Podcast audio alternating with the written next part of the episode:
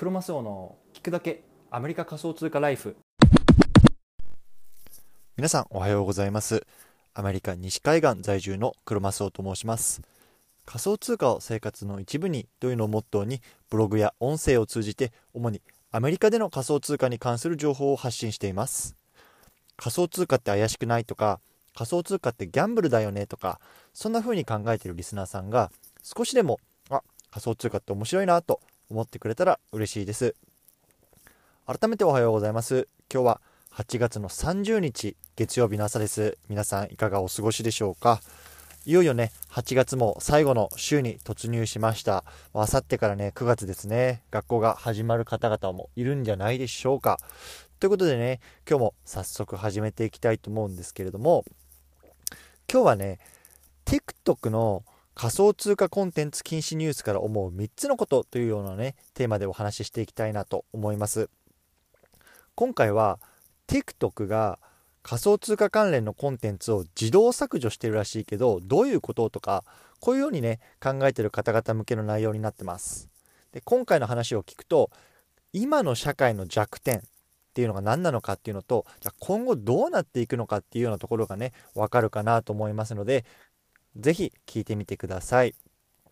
はい。ということでね、今日なんですけれども、背景のニュースはね、こんな背景出て、あの、ニュースが出てました。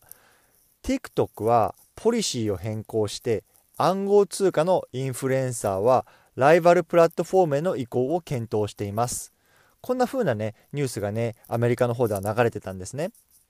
で、まあこれどういうことかっていうと、SNS の TikTok ありますよね。あれがポリシーを変更して、仮想通貨であったりとか、まあ、投資とかそういう金融関連のコンテンツっていうのを自動的に削除するっていうことを決めたんですね。でこれによって、まあ、いわゆるインフルエンサーと呼ばれる人たちが、まあ、彼らは一応 TikTok を今使ってるんですけれどもこんなんやってられんと言って例えばインスタとか、まあ、そういうようなところにこうどんどん移行するのを移行してますよっていうようなニュースなんですね。いや TikTok ってそもそも何なのかっていうのがわからない方に簡単に説明すると、まあ、SNS の一つなんですね。で、15秒ぐらいのその動画コンテンツを配信することができて、20億ダウンロードまで今、世界中でされていると。で、アップスアップストアではもうずっと1位をキープしているっていうような、もう今爆発的に伸びてる、いわゆるあのプラットフォームなんですよね。で10代の若い層とか20代の若い層っていうのに人気なので、まあ、こういう層に対して、まあ、仮想通貨とか投資とかっていうようなコンテンツをはあの流してしまうと、まあ、彼らがそういうような彼らに対してこう悪影響を及ぼすよっていうのが一応 TikTok 側のあの言い分ということなんですよね。で今回ねじゃあこのニュースをもとにねじゃあどんな未来が待ってるのかっていうところを話していきたいんですけれどもまずね3つお話あの結論先に述べたいと思います。で1つ目は企業が牛耳るビジネスモデルに依存するリスクっていうところ。2つ目は複数の収入源を掛け掛け合わせておかないとやばいよねっていうところ。そして3つ目は今後は管理者のいないプラットフォームが伸びていくんじゃないかっていうところですね。この3つ。1つ目は企業が牛耳るビジネスモデルに依存するリスク。2つ目は複数の収入源を掛け合わせておかないとやばいよね。3つ目。管理者の依頼いないプラットフォームが伸びる。この3つに関してね今日は語っていきたいなと思いますので是非お付き合いください。ということでね早速1つ目なんですけれども企業が牛耳るビジネスモデルに依存するリスク。ここなんですけれども今ね世の中っていうのはメガプラットフォーマーっていう人たちがね牛耳る世界なんですよ。じゃあメガプラットフォーマーって何？ってこれね皆さん絶対知ってますよ。人例えばねその YouTube ですよね皆さん見ますよね、まあ、動画見たりとか最近はもしかしたらながら聞きしながらねあのなんか他の作業をしてるみたいな人たちもいるかもしれませんよね。でこれっていうのは Google のプラットフォームですよね。で例えば Instagram、みんな毎日見ますよね、SNS。これも Facebook が持ってるプラットフォームですよね。で、いわゆる Google とか Facebook とかっていうのも世界の大企業っていうのがいわゆるもう今この世の中を支配しちゃってるんですよね。で、まあ、インフルエンサーって呼ばれる人たちもこういうようなプラットフォームを使って、まあ、収益を稼いでるっていうことが多いんですよ。で、やっぱりここアメリカでもね、この TikTok で稼いでる人たちってのは非常に多いんですよね。で、彼らっていうのは、まあ、いわゆる TikTok で動画を配信することによって広告収入とかを得ていて、それで飯を食ってるんですよね。で、今回のそのニュースみたいにいきなりねその TikTok 側であこれは良くないコンテンツだからじゃあ削除しちゃおうっていうようなねものとかもう最悪の場合ねいやもうこのこインフルエンサーのアカウントはもうあの使えないようにしちゃおうとかっていうのはそのいきなりなるとこの収入源がなくなっちゃうわけですよね。でそういうようなじゃあどういうコンテンツが削除されちゃうのかとかどういう人たちが削除されちゃうのかっていうような決定権が TikTok にあるわけですよ今回。でそれは非常に、まあ、リスクだよねって僕は思うんですよね。つまり、まあ、自分が今まで生活して何気なくあのー投稿してるコンテンツがいきなり TikTok の独断と偏見で削除されてでそれで収入源がなくなるこれはね非常にね今の現代におけるリスクかなと僕は思ってますはい。ということでね、1つ目お話ししてきたんですけども、1つ目は、企業が牛耳るビジネスモデルに依存するリスクっていうところですね、お話ししてきました。で、ここからね、2つ目、3つ目いきたいと思うんですけれども、1回ね、チャプター区切りたいと思います。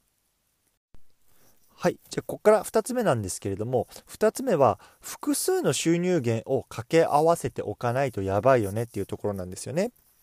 で、さっきもちょっと言ったと思うんですけれども、TikTok だけで稼いできた人たちっていうのは今日から無職になっちゃうわけですよ。じゃああなたのコンテンツはダメですよとかってなったら今日から無職になるわけですよね。でもこれが一応複数あればとりあえずはね、食っていけるわけじゃないですか。例えば YouTube から、あの、も収入があって、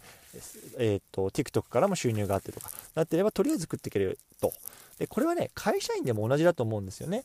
で今までねあの会社からの給与だけで生きてたと。でも一方でじゃあ仮にリストラされたりとかじゃ通勤中に何かあって動く働けなくなったりそうなった場合に会社員として生きていくっていうのは、まあ、非常にねリスクがある生き方だと思うんですよねでもこれが例えばじゃあ会社員からの給料もあってブログからも給料があってそういうようなあの収入源があると、まあ、とりあえずはなんとかなるよねっていうようなあのところで考えられるかなと思うんですよね。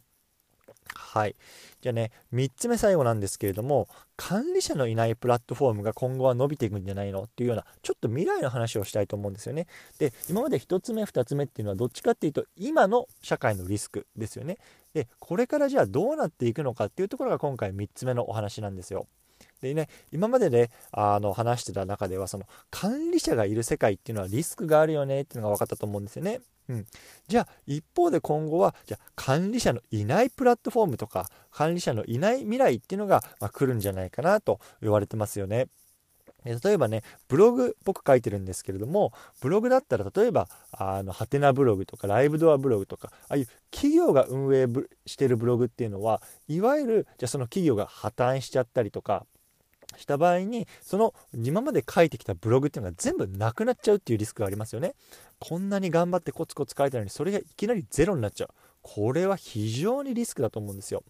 一方で僕が使ってるのはワードプレスなんですけれどもワードプレスを使えば、まあ、そのコンテンツはいわゆる自分のものなんですよね。なので、まあ、自分が削除したりとかしなければ基本的には世の中に残り続けるものですよね。うん。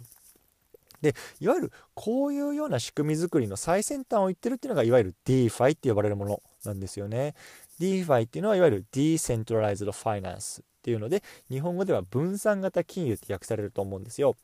で既存の金融っていうのは例えば銀行からお金を友達に送りたいってなった場合に銀行を経由してじゃあ銀行があのあなたの口座にいくら入ってるのかとか相手の口座にいくら入ってるのかもしくはそのバックグラウンドのチェックなんかも仮にするかもしれないですよねでこれっていうのは非常にリスクがある例えばじゃあ UFJ 銀行とかバンクオブアメリカとか彼らが潰れてしまった場合どうなるのかっていう未来をあの考えてほしいんですけど欲しいんですよねいやこれは非常に危ないですよね。で一方で DeFi っていうのはもうそういう中央集権型のあの金融はやめようと。もう分散してみんなで管理することによってそういうようなリスクを軽減していこうねっていうところなんですよね。なのでこの分散っていうのがね今後の未来のキーワードになってくると思うんですよね。うん、で一方でねそのこういうあの分散型金融とかあとはその管理者のいないプラットフォームっていうデメリットはやっぱりその全てが自己責任になってくるんですよね。で例えば、まあ、銀行であれば仮にじゃあ何かあった時っていうのはあのアメリカだったらそのえっ、ー、と250えっと250万ドルかな？2500万ぐらいかな？は一応その銀行の、まあ、管理下ということで何かあってもそこまでは銀行が保証しますよっていうようなあの管理のもと僕らはお金を預けているんですよね。一方で、まあ、その DeFi とかってなると、全ては自分の責任なんですよ。例えば、そこからがハッキングされて資金がなくなっちゃったとかね、そうなった場合に、もう誰も責任を取ってくれる人はいない。あなた以外に。ということで、まあ、ここはまあデメリットだとは思います。うん。じゃあね、ここまで3つ話してきたんですけれども、最後ね、ちょっとだけ、まあ、僕流のあの深掘りというか、まあ、あのコメントしていきたいなと思うんですけれども、じゃ、今までのこの3つを踏まえて、じゃあ、どうしているかっていうことですね、僕自身が。簡単に話していきたいと思うんですけれども、やっぱりね、その収入源を増やすっていうところがね、まあ、僕の今の一つの課題であり、取り組んでいることなんですよね。やっぱり今までその会社の給料だけに依存して生活してきていたと。で、やっぱりそれはね、そのじゃあ子供がいてとか家族がいてってなると、やっぱり少しリスクですよね。で、なので、例えば給会社からの給与もあれば、株式からの配当もあって、ブログからの収入もあって、アフィリエイトもあって、で、音声を聞いているくださる方からの広告収入もあってっていうようなね、あのところで今掛け合わそうとあのしてるわけなんですよね。なので会社からじゃあ5000ドルの給料をポーンってもらうよりも500ドルの収入源が10個あった方が僕は安心でそこを目指して、まあ、日々コツコツやってるかなというところなんですよね。でその一環として、まあ、仮想通貨への投資っていうのも、まあ、いわゆる分散っていう意味で、まあ、始めたというわけなんですよね。はい。ということでね、今日はこの辺りにしたいと思うんですけれども、今日はね、TikTok の仮想通貨コンテンツ禁止ニュースから思う3つのことっていうところでお話ししてきました。1つ目は、企業が牛耳るビジネスモデルに依存するリスク。2つ目は、複数の収入源を掛け合わせておかないとやばいよねっていうところ。そして3つ目は、今後は管理者のいないプラットフォームが伸びていくよっていう、この3つでお話ししてきました。はい。でね、今日の合わせて聞きたいなんですけれども、